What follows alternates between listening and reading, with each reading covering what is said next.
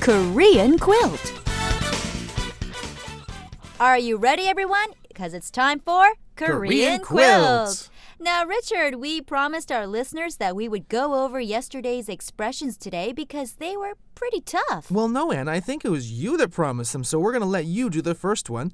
It's hot. Okay, 더워요, And the second one was, oh, it's cold. 추워요. Now, ironically enough, today's lesson is related to weather as well. You're right, it is. We're looking at basic weather patterns today when it's raining and when it's snowing. Right, and the first thing to know about this is that the verb to come is used in both instances. That is, rain comes and snow comes in Korean. Something something, wayo. Well said, Richard. So when we plug in our two nouns, rain, 비, and snow, 눈, we get the following. It's raining, 비가 와요, Right, it's raining, piga wayo. and it's snowing, 눈이 와요. One more time, nuni wayo.